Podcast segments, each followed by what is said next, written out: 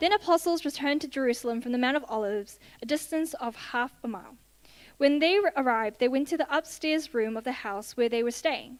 Here are the names of those who were present Peter, John, James, Andrew, Philip, Thomas, Bartholomew, Matthew, James, son of Alphaeus, Simon the Zealot, and Judas, son of James. They all met together and were constantly united in prayer, along with Mary, the mother of Jesus, several other women, and the brother of Jesus. During this time, when about a 120 believers were together in one place, Peter stood up and addressed them. Brothers, he said, the scriptures had to be fulfilled concerning Judas, who guided, who guided those who arrested Jesus. This was predicted long ago by the Holy Spirit, speaking through King, uh, King David. Judas was one of us and shared in the ministry with us. Judas had bought a field with the money he received for his treachery, falling head first there, his body split open, spilling out all his intestines. The news of his death spread to all the people of Jerusalem, and they gave the place uh, the Aramaic name Akeldama, which means field of blood. Peter continued, This was written in the book of Psalms where it, where it says, Let his home become desolate, with, where, with no one living in it. It also says, Let someone else take his position. So now we, we must choose a replacement of Judas from among the men who were with us the entire time we were traveling with the Lord Jesus, from the time he had baptized by John until the day he was taken from us. Whoever is chosen will join us as a witness of Jesus' res- resurrection. So they nominated two men Joseph, called Barsabbas, also known as Judas, and Matthias. When they all prayed, O Lord, you know every heart.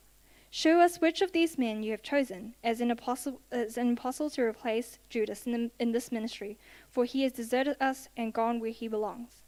Then they cast lots, and Matthias was selected to become an apostle with the other eleven. On the day of Pentecost, all the believers were meeting together in one place. Suddenly, there was a sound from heaven like the roaring of a mighty windstorm, and it filled the house where they were sitting. Then what looked like flames or tongues of fire appeared and settled on each of them. And everyone present was filled with the Holy Spirit and began to, sleep, to speak in other languages, as the Holy Spirit gave them this ability. At that time, there were devout Jews from every nation living in Jerusalem. When they heard the loud noise, everyone came running, and they were bewildered to hear their own language being spoken by the believers. They were completely amazed. How can this be? They exclaimed. These people are all from Galilee, and yet we hear them speaking in our own native languages. Here we are, Parthians, Medes, Al. Why did I choose read this? Elamites, people from Mesopotamia Judea, Cappadocia, Pontus, and the province of Asia, Phrygia, Pamphylia, Egypt, and the areas of Li- Libra, no, Libya, around Cyrene, visitors from Rome, both Jews and converts to Judaism, Cretans and Arabs. And we all heard these people speaking out in our own languages about the wonderful things God has done. They stood there amazed and perplexed. What can this mean? They asked each other. But others in the crowd ridiculed them, saying, They're just drunk, that's all. Cool. Um, so let's invite William up to speak.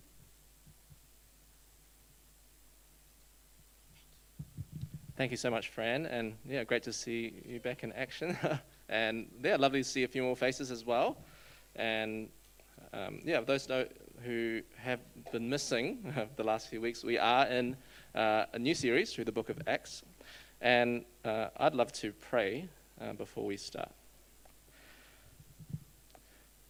Heavenly Father, we thank you so much that your word is alive, it is active, and that as we journey through it, uh, you will change us.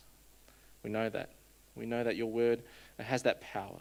And so we look forward in faith to see what you will do as we hear uh, and consider your word today. Uh, do, do help us to understand some of the tricky issues in this story uh, to help us to see, more importantly, how a united church can be empowered by your Holy Spirit to declare your wonders to the nations. Father, I pray all these things in Jesus' name. Amen. So, friends, we've just heard from God's word about a pretty important and amazing miracle, right? The day of Pentecost. Uh, so, it's a wonderful passage. Some of you um, know lots about it. Maybe some of you have never heard about it before. So it is an important uh, miracle that we will address. Um, but for me, actually, a miracle recently was uh, trying to work out how on earth they were going to make a better version of Top Gun. I don't know how you feel about Top Gun, um, but uh, some of you uh, remember when the first one uh, was out. I'm not looking at anyone's birthday or anyone else in particular. Uh, and then for the rest of us, we just heard from our parents, perhaps, uh, what an amazing movie this was. So I, I, thought, you know, how on earth will they top Top Gun? And actually, a few of us went to find out uh, last weekend. Um, so, yeah, uh, got our wise permission for some of us. And uh, look, watching fighter jets swoop through uh, dangerous missions, yeah, great times. And so as we were hanging out there, Sylvie Park, um, the last, last session, uh, while we were watching it, I was obviously thinking, what makes a good sequel? What makes a good sequel? Why, why was Top Gun 2 so great and, I don't know, Frozen 2 so lousy? All right, okay. Uh, controversial, controversial. Okay. All right, what makes a good sequel? Well, look, you want good callbacks to the first story, don't you? Um, but then you don't want it to just rehash everything for the story. Looking at you, Star Wars number nine. Um, you, you want new characters. You want new ideas. And of course, you know, 30 years on, you, you kind of hope the action scenes will be a little bit better. Uh, and without spoiling the story, it did not disappoint. So, and look, I want to suggest we see a better sequel. All of the above that I've said and more in the book of Acts. You see, if you want a book about disciples empowered to teach, preach, heal, and pray like Jesus, yeah, here's a better sequel. But then, if you want a bunch of new characters advancing the story of God's grace from Jerusalem, Samaria to the ends of the earth, we've got that too. And we've got action scenes full of miracles like what we read today. There's, there's more. There's riots, there's arrests, there's even a shipwreck. Check, check, check. Look, Acts makes a fantastic sequel to the Gospel of Luke. So there are four Gospel accounts Matthew, Mark, Luke, and John. And and Luke, as we have heard about last week, is writing a follow up to that gospel account. And so I want you to think of Acts as we journey through it. We're going to look at it in three different mini series, but the whole book of Acts, it's kind of like the Top Gun Maverick to Top Gun. So this is Luke reflecting on 30 years on from the miraculous birth of the church through the power of the risen Lord Jesus. So I hope you're excited uh, of journeying through uh, the book of Acts. And look, the titles of a, of a movie are important, help you to understand what's going on. And the title of this book, I think, is also important, or perhaps maybe a little misleading. So uh, my Bible here just says Acts, but some of yours might say Acts of the Apostles or something else. And on the one hand, the book of Acts gives a good summary of the Acts of the Apostles. But you only have to read on to realize that well, one, the apostles don't always act. And, and over half the story actually follows not one of these original apostles, but uh, some guy named Paul. I think he takes up over half of the story of Acts. And, and, yes, you know, some people have suggested maybe what about the acts of the Holy Spirit? Okay, he's pretty prominent. Yes, we see the Spirit show up in chapter 2. And yet, time and time again, actually, we see the risen Christ, the risen Lord Jesus, he cameos at the start of the book, lots of random points during the middle of the book, and even at the end of the book. And so, what we will see, I think, is that it is Jesus, right, now risen and reigning, now at the Father's right side. It is Jesus who is directing everything. It is Jesus who the early disciples preach fearlessly about. It is Jesus who um, is promising, or has promised, and then sends his Holy Spirit to equip and empower a bunch of men and women to serve as his witnesses. So, whatever you want to call it, uh, whether you call it the acts of the risen Lord Jesus, the acts of his spirit filled followers, whatever you want to call it, for the next few months, we're going to be journeying through uh, the book of Acts. And so, my, my hope is that as Luke wanted Theophilus and all who love God to, to know this unstoppable message of Jesus Christ, my hope is that that message sinks into your heart as well and will be something you will be empowered by the gospel to share across boundaries, maybe to the ends of the earth. So that's where we're headed. That's where we're headed. Now, I, I deliberately asked Fran to, to, to read both sections. And now, first glance, you might be thinking, there's two different stories here, okay? Why are we doing two stories? Are we getting two sermons today? Um, look, on first glance, the two sections might seem a little bit separate, okay? Two different events. We all know about the famous day of Pentecost, right? We want to hear all about that, where the Holy Spirit sparks the birth of the church. But I suspect um, a meeting to pick a new leader isn't one of your top 10 Bible stories. Surely it's not something you, um, yeah, you get out of bed for. Yet look how Luke actually deliberately uses some common language of togetherness in both sections. Have a look again in your Bibles at verse 12 to 14, and what you'll notice is that, you know, here's um, after Jesus ascends to heaven in the Mount of Olives, uh, what happens is that the disciples gather together uh, in the upper room. They go back to Jerusalem and then meet in an upper room. And verse 14 says, literally, they were devoted, one of purpose, to prayer. Men and women, family in Christ, about to start a new community, one in purpose. Okay? And then notice then again in the start of chapter 2, when the day of Pentecost came, again we get that language of they were all together in one place. Literally, it reads, they were all one together, united, ready for the Holy Spirit to act. And so, you see, I think the theme in both cases is unity the unity of the early church and what difference that can make. And so, I want us to walk through Luke's narrative with that in mind, right? So to, there's two parts to the story, right? I think we see Judas's betrayal that threatens the unity of the church for mission. And then, straight after that, we see how the Spirit's arrival empowers the unity of the church for mission. So, those are the two kind of main sections that I want us to walk us through, and, and we'll pick up some lessons along the way. Uh, so, like I said, uh, verse 14 begins with the church united in prayer. So important, isn't it? Uh, every great revival is preceded by um, some great men and women praying. There's no different here. But then, verse 15 tells us in those days, Peter stood up among the believers. Right? There's about 200, uh, sorry, 120 there.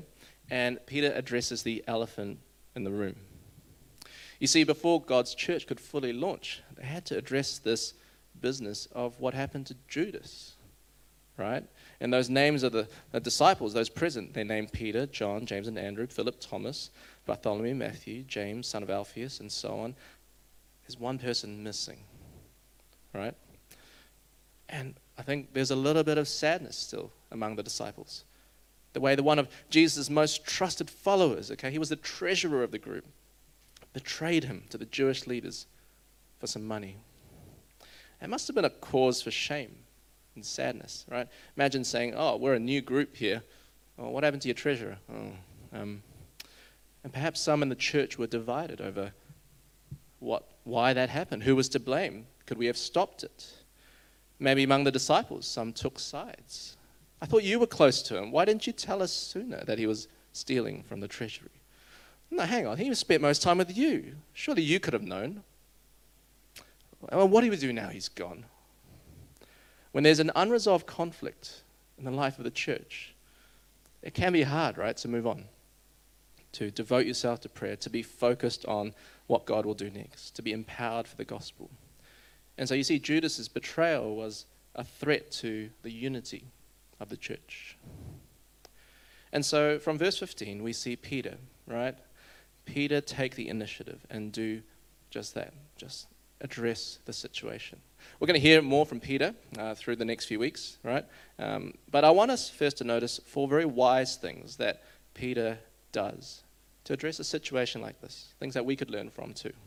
Okay, anytime or if or when a crisis comes, perhaps among us.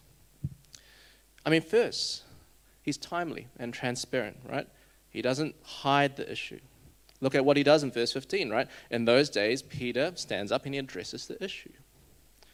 There's none of this, I don't want to lose face. Let's just not talk about it. Let's hope it goes away. There's none of this um, letting an issue fester for months or years. There's certainly no non-disclosure agreements or uh, let's just let's just leave it and not talk about it.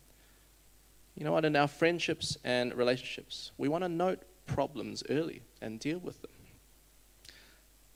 Perhaps you want to speak with a colleague quickly and gently if there is a concern.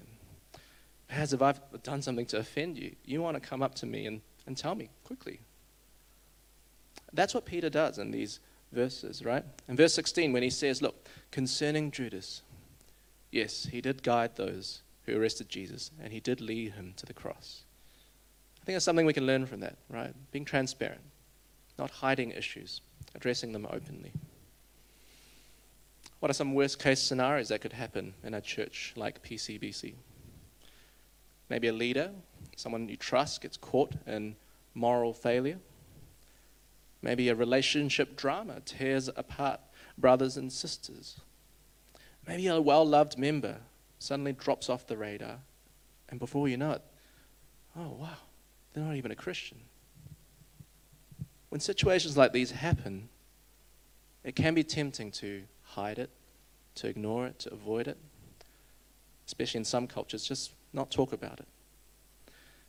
But if we want to be a church united for God's mission, sometimes we do well to confront the crisis together. So I think that's a wise thing that Peter does, right? He's timely and transparent. Secondly, I think uh, Peter addresses the shared pain the disciples felt, right? Look at verse 17. He says, He was one of our number and shared in this ministry. Sometimes a betrayal hurts because the person was close to us, because we served week after week together, because we had so many shared memories together. Judas's betrayal wasn't just a private affair. I think sometimes we can think that, oh, if, you know, if we muck up or something, it's just between me and the Lord, but there's always a relational impact, isn't there? Right? It hurt the entire group. He didn't just betray Jesus, he let down the rest of the disciples who were trying to follow after him. And to be clear, in church life, okay, not every issue or leaving in church is due to a sin like Judas's, right? There was something unique about it.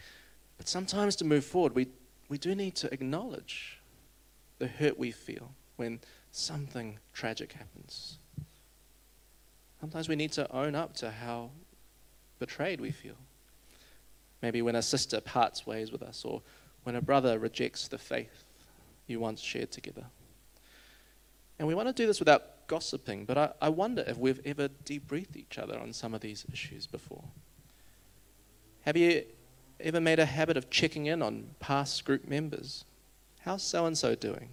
Again, you know, we can ask it in, in, in clear and, you know, non judgmental ways. We can just say, Look, I haven't seen them for a while. How are they doing?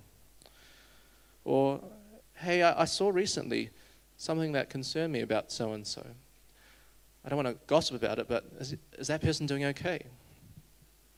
Could we pray for them? Or maybe we can even go direct. Hey, I haven't seen you in a while. How are you doing? We want to own up to the situation we, because we want to acknowledge sometimes it hurts when people leave us. And as we share the pain of a brother or sister who falls away, or as we grieve together the fall of a trusted leader, maybe the Lord can bring healing. Maybe the Lord can use even something like that to unite us for mission. I haven't been here long enough, but I know you guys will know who you need to talk to and perhaps what things you might need to grieve over. Uh, thirdly, Peter reminds uh, this group of God's sovereign rule over the matter. And this is important, right? Because I think here in verses 18 to 19, Luke reminds his readers, including us, how Judas' story ended. There's a bit of an aside, so some of your Bibles will put it in brackets, okay, where Luke comments, right? And he's reflecting on something that happened 30 years ago. Um, and he says, look, this is how Judas' story actually ended, right?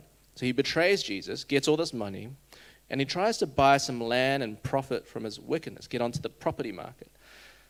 And here I think we can combine this with what we know from Matthew's gospel, okay, about how after betraying Jesus, uh, Judas's guilt overtook him, and he actually decides to end his life.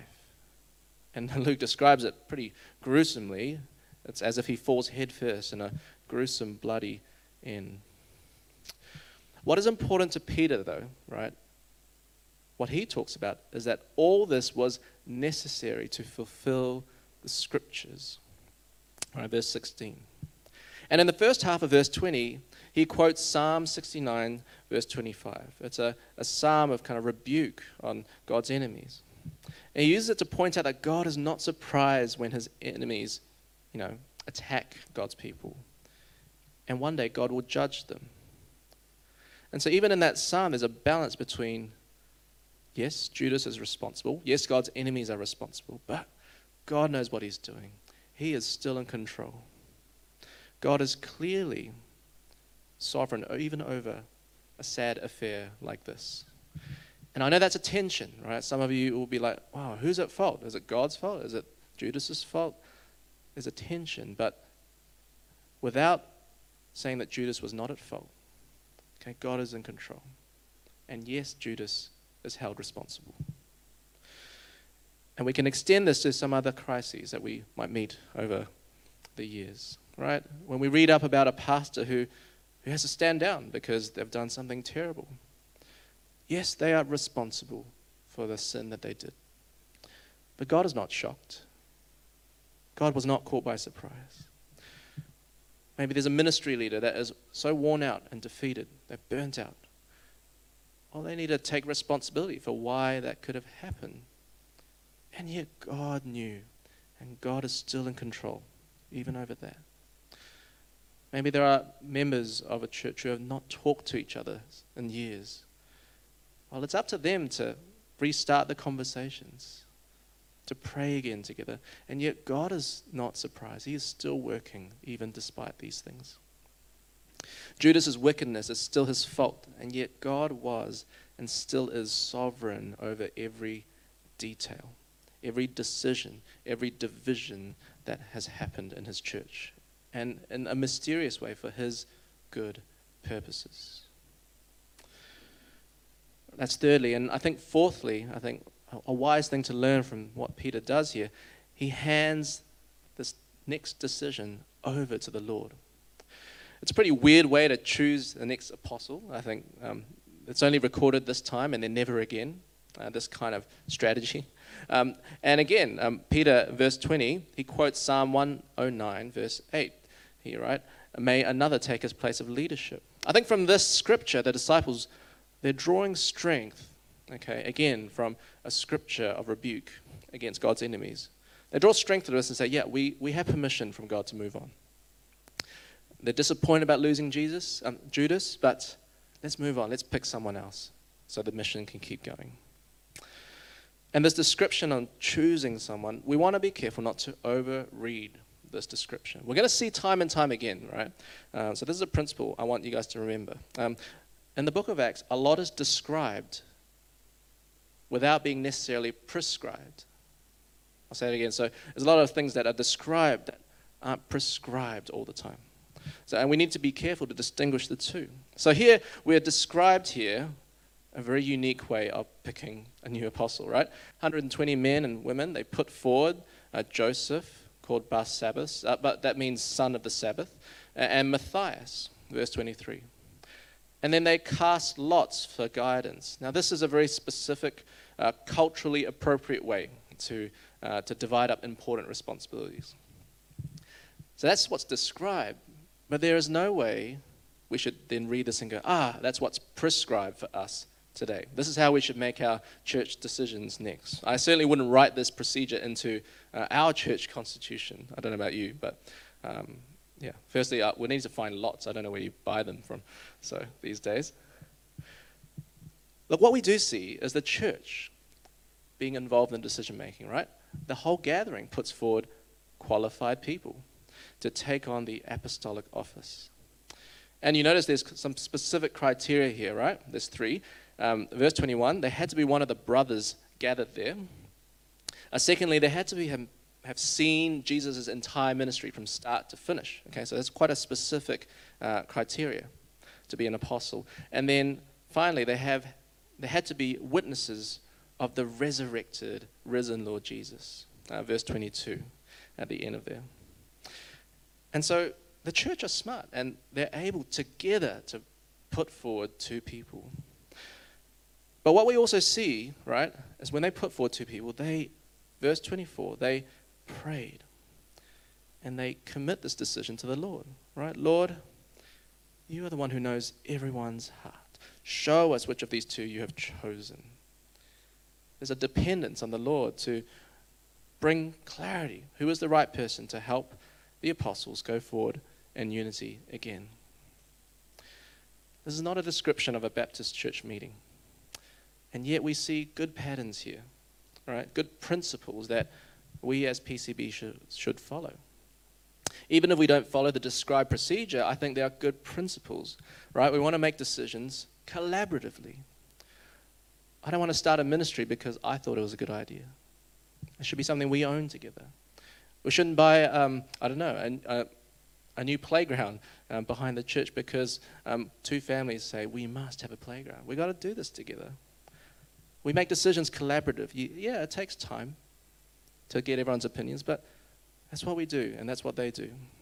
And then, secondly, we, we need to make decisions by prayerful discernment. We don't make decisions by looking up a business case and saying, yeah, this is how we should make decisions. We need to depend on the Lord together. Lord, you know our hearts. Help us, give us clarity. And in this case, once the decision is clear, what happens? Verse 26 says, Matthias was counted among the apostles. There's no, you know, wait two weeks for a cooling down period, or there's no, hmm, let's try that again. Look, whatever the decision, they went with it together. How do we know they accept this decision together as a group and move forward? Because the very next verse tells us when the day of Pentecost came, they were all together in one place. I don't know how you feel. Sometimes decisions in church don't always go your way. There are two ways you could respond. Two ways I could respond. I could either bring it up over and over again. Ah, all right, they didn't like my idea this time. Let me just bring it up two months later and change the name. Or I'm, I could push harder, you know. I think you guys haven't got this right. Let me give you five more Bible verses why this is the way to go. I don't know. I could do that. I could bring it up over and over again. Or maybe I just need to trust. This is what the risen Lord Jesus, working among us, has decided. And we just move forward in unity. God's mission matters most. So, what do we do, friends, when a problem threatens the church's unity? I think we've had some timely wisdom, right? And we want to be timely and transparent with the issue, not to hide it. We want to acknowledge sometimes pain and loss. And thirdly, we want to remember God is sovereign, He's still on the throne. And then finally, when a decision comes, let's hand it over to the Lord. Let's trust uh, the Lord will do His will. It's amazing that all, after all this preparation, the early church moved forward in unity. And it's after that that the Holy Spirit shows up. And that's our, um, the second part, right? The Spirit arrives and, and empowers the church's unity for mission. It's a pretty incredible moment. Uh, recently, um, I don't know what you guys watch in your spare time. Recently, our family watched crowds of people outside Buckingham Palace in the UK, and they were all celebrating the Queen's birthday. So you can see those huge crowds, okay? Um, very close. Definitely um, not much social distancing. There's the royal family, and there's our dear Queen and some of her descendants, future kings, and so on. And they're all celebrating uh, the fact that the Queen has been reigning for 70 years. Now we think our church is old. Well, she's been alive for twice and then some as long. So, and, and what the Queen's birthday is to British people is kind of like what Pentecost was to Jewish people, right? So I want you guys to think of Pentecost or Shavuot or whatever name you want to call it, a Feast of Weeks. I want you to think of Pentecost as an annual Jewish celebration, kind of like Queen's birthday. A weekend where everyone gathers in, right? Whether you're from Jerusalem or you live outside, you just come all the way in. You want to be part of the crowd. You want to join in the festivities, right? Originally, Pentecost was a time to celebrate the end of harvest season. Okay, it was an agrarian culture, so they, they would grow a lot of wheat and grain and barley. And at the end of it, Leviticus 23 says, celebrate with um, a feast of weeks or Sabbaths. And so over time, this feast becomes developed, right? All right. When you celebrate the harvest, you're celebrating the fulfillment or completion, right, of you know year, uh, months of hard work. Over time, the Jewish people then add on other completions and fulfillments into kind of this ceremony. So, uh, particularly, they start to see giving of the law of Moses as something to worth celebrating. Finally, we have God's law now. And so there's all this in people's minds, right? Hundreds of thousands of people pouring into Jerusalem, wanting to celebrate Pentecost. They all go to the temple. That's where they'll hear God's law. That's where they can celebrate with God's people. And yet 120 people are not joining those celebrations. How come? How come? Because they are gathered for a greater celebration. They are anticipating a greater move of the Spirit. And they're praying one in purpose together. And suddenly, right, verses 1 to 4 tell, 2 to 4 tell us, from the same sky that the Lord Jesus ascended into last week, God shows up. And we get this amazing description, right, don't we? Suddenly, a sound like a blowing of a violent wind came from heaven, filled the whole house they were sitting. They saw what they seemed to be tongues of fire that separated and came to rest on each of them. And all of them were filled with the Holy Spirit and began to speak in other tongues as the Spirit empowered them. You notice uh, there's kind of three aspects, right? What they hear, what they see, and what happens, right? What they hear is a sound of a mighty rushing wind. Uh, when the idea of a rushing mighty wind comes in the Bible, often it's when God shows up. This is definitely something only God is capable of doing here. Uh, so that's what they hear. What they see, right, with their eyes are, are what seem like tongues of fire. Okay, the word tongues, there's a word play here. The word for, for tongues, right, of fire, kind of resembling kind of a flickering flame resting on their head. And then later on, not just what they see, what they do is that they speak in other tongues. You see, what they do is amazing, isn't it? They begin, as Luke says, to speak in other languages as the Holy Spirit empowered them. And in the rest of the verses, from verse 5 to 13, it's describing all those pilgrims that were gathered in Jerusalem. And it describes all their reactions. And there's a range of different ones, aren't there? Right? From all the nations under heaven, verse 5 says. Uh, Luke is a very, very creative writer. Okay? He, he uses lots of different words. Uh, verse 6, they're confused. All right? Verse 7, they're utterly amazed, beside themselves. All right? They're perplexed in verse 12. And some of them even mock and jeer. When God shows up like this, it is impossible to be neutral. When God shows up, nobody is a neutral. They marvel over the miracle. Okay, it is a miracle. 120 Galileans boldly declaring the wonders of God in different languages all the different languages and dialects of that known world at the time. That's an amazing thing to pause and consider. I think there a principle remains. Anytime people hear the wonders of God in their own tongues, God shows up. Forgiven sinners can be restored, lives can be transformed. The key is that verse 13, sorry, verse 11, people are hearing the wonders of God in their own heart languages. I mean, that is why we have an English service, right? Because for many of you, your heart language is English. And that is why we preach the gospel in Cantonese, because for many of our friends and family, their heart language is Cantonese, and so on and so on. That is why we have brothers and sisters who are missionaries, and they spend decades translating the Bible making them available to people who don't have a Bible in their language so that they can hear the wonders of God in their heart language. That's why sometimes, you know, I was chatting with um, our brother here, and um, And one time, you know, I think someone was on the phone and he just burst into Korean and, and greeted them in Korean. Why would you do that? Because we can connect with people in their heart language. It makes a difference. Lives can be transformed. Whenever people hear the wonders of God in their mother tongue, God shows up. And look, I don't want to overstate things, but we've just had a really nice long weekend. I want to say Pentecost is more special than Queen's birthday. I'm sorry, Queen. But, but think about it. Think about it. Pentecost is when selfish unity, a judgment of Babel is completely turned upside down, right? Here we have like an anti Babel, a reverse of Babel, right? The Spirit of Christ empowering his gathered people to speak the gospel in different languages to the nations. That's exciting.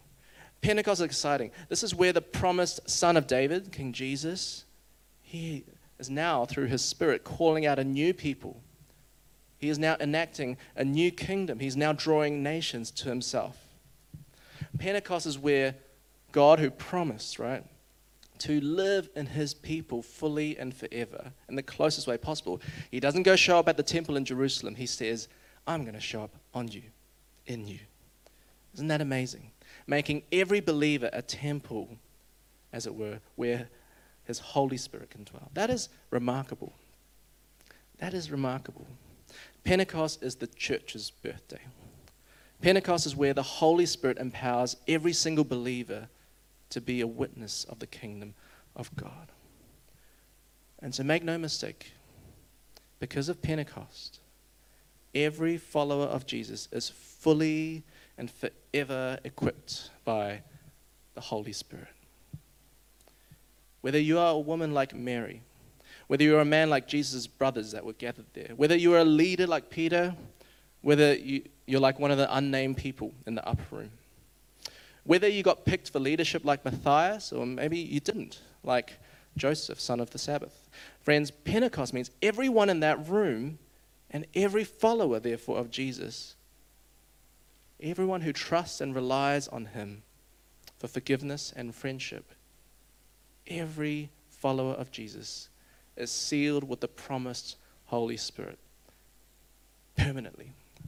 God lives in every believer. God lives in you if you trust Christ. That's amazing. Never forget that.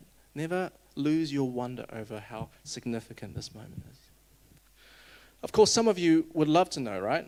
Should I look for the same kind of miraculous power that these 100 people, 20 people received, right? Should I now, if I'm filled with the Spirit, have the same kind of boundary crossing language ability?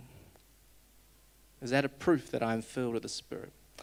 And I want to say, in a good kind of interesting way, no and yes. Okay? I want to say no. No, because firstly, we need to remember how unique this experience was at Pentecost. It doesn't ever happen again in this way. This is a unique salvation historical moment. The 120 people who believed in Jesus Christ, right? They believed in him when? Before he ascended into heaven. All right? So actually, they're kind of a little bit out of the timeline, as it were. And so he has to promise to pour out his spirit to them in this special one off way. But from that moment, right, all the believers afterwards receive the Spirit as soon as they believe in the Lord Jesus, pretty much. And so with Acts, again, much is described, but not everything is prescribed. Okay? Pentecost is a unique one off moment where the gift of the Holy Spirit comes after people believe. But we don't want to say then that there must be some subsequent gift of the Holy Spirit all the time for people who believe. I want to encourage you, you do not need to speak in tongues or languages to know that you are filled with the Holy Spirit. Because we'll see this next week, right? When 3,000 people repent and believe in the Lord Jesus, they receive the gift of the Holy Spirit. Verse 38. It's the same language. They receive it by responding to something far different to what happened in those, to those 120. They respond to a preacher calling them to repent and believe in the Lord Jesus. And perhaps if you've never believed in the Lord Jesus, never repented of your sins, today can be that day that you could be filled with the Holy Spirit fully, finally. If you turn your life over to Him, to submit to the risen Lord Jesus, I guarantee you, today you can be fully filled with the Holy Spirit. And for most of us, our experience of the Holy Spirit is similar to that moment, right? And yet that is no less miraculous. Can I say that? And so, because of our question, right, is should I or should we look to God to miraculously equip us to declare the wonders of God outside our comfort zone and our languages, that kind of miracle? Then actually, we want to say yes. Yes. God does that for every single believer. The Bible says that every believer is miraculously equipped. You are, I am, with God's Holy Spirit. What the exact experiences look like differ. But we must remember when we are followers of Jesus, His Spirit lives in us and is empowering us to do bold, miraculous things. I find it interesting, right? At Pentecost, Jesus did not drop a constitution from the sky. Jesus didn't drop, I don't know, a leadership manual to start the church. He didn't drop a, an amazing worship set and said, play this and the church will be born. What did he drop? He gave his Holy Spirit.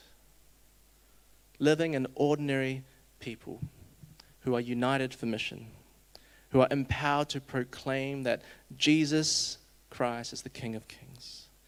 That is a miracle that God would provide that for every single one of his followers.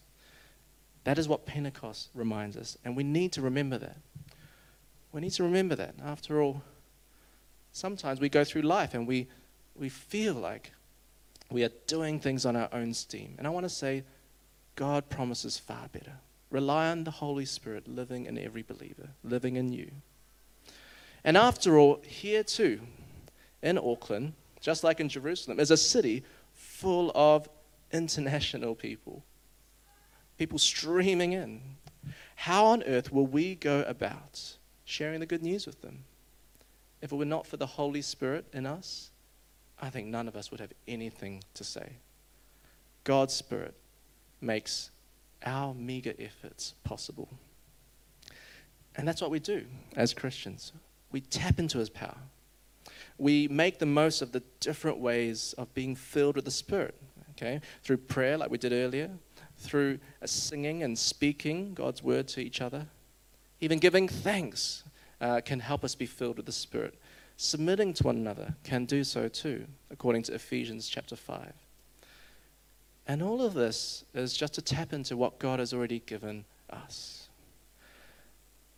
I love the moment in uh, in Elijah's story on Mount Carmel, right? He works hard at getting the logs with the servants, building the altar. And at the same time, when God shows up, it is totally His work. We can be the same. We know the Spirit is working, and so we serve faithfully. We play our part in building the altar here at PCBC.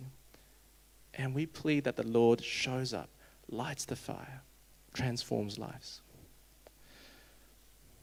I think of how bold some of you are, have been. I've heard so many amazing stories of some of you who have just patiently prayed for your, your family or your friends to come to know Christ. You have been declaring God's wonders outside your comfort zone. You have been spirit filled and spirit led. Even if you have to use a language you're not great at, all right? Surely we need the gift of tongues when we want to share uh, with our family who speak, you know, great Cantonese and we don't, for example. I think of how bold some of you are living for Jesus in very secular workplaces or among family who do not believe or turning to Jesus in your hardships. That kind of grace, persistence, we can't measure that by a growth plan. We can't measure that by KPIs. It can only be the Holy Spirit at work and church that you and I and everyone are gathered together each week in the name of Jesus, that is a miracle, just as powerful as flaming tongues of fire. Never forget that. This is a miracle in itself, week after week. Uh, to tweak a line that we sing often, I think Acts reminds us that when the church of Christ was born, there his spirit lit the flame. And so we want to do that. We want to lean on our Lord Jesus together. We want to unite in prayer. We want to use all the means of grace, follow his leading. And yet we know that it is God's Spirit at work in us that will transform lives, that will write a better sequel to our stories, that will empower us to declare God's wonders among the nations. Let's pray.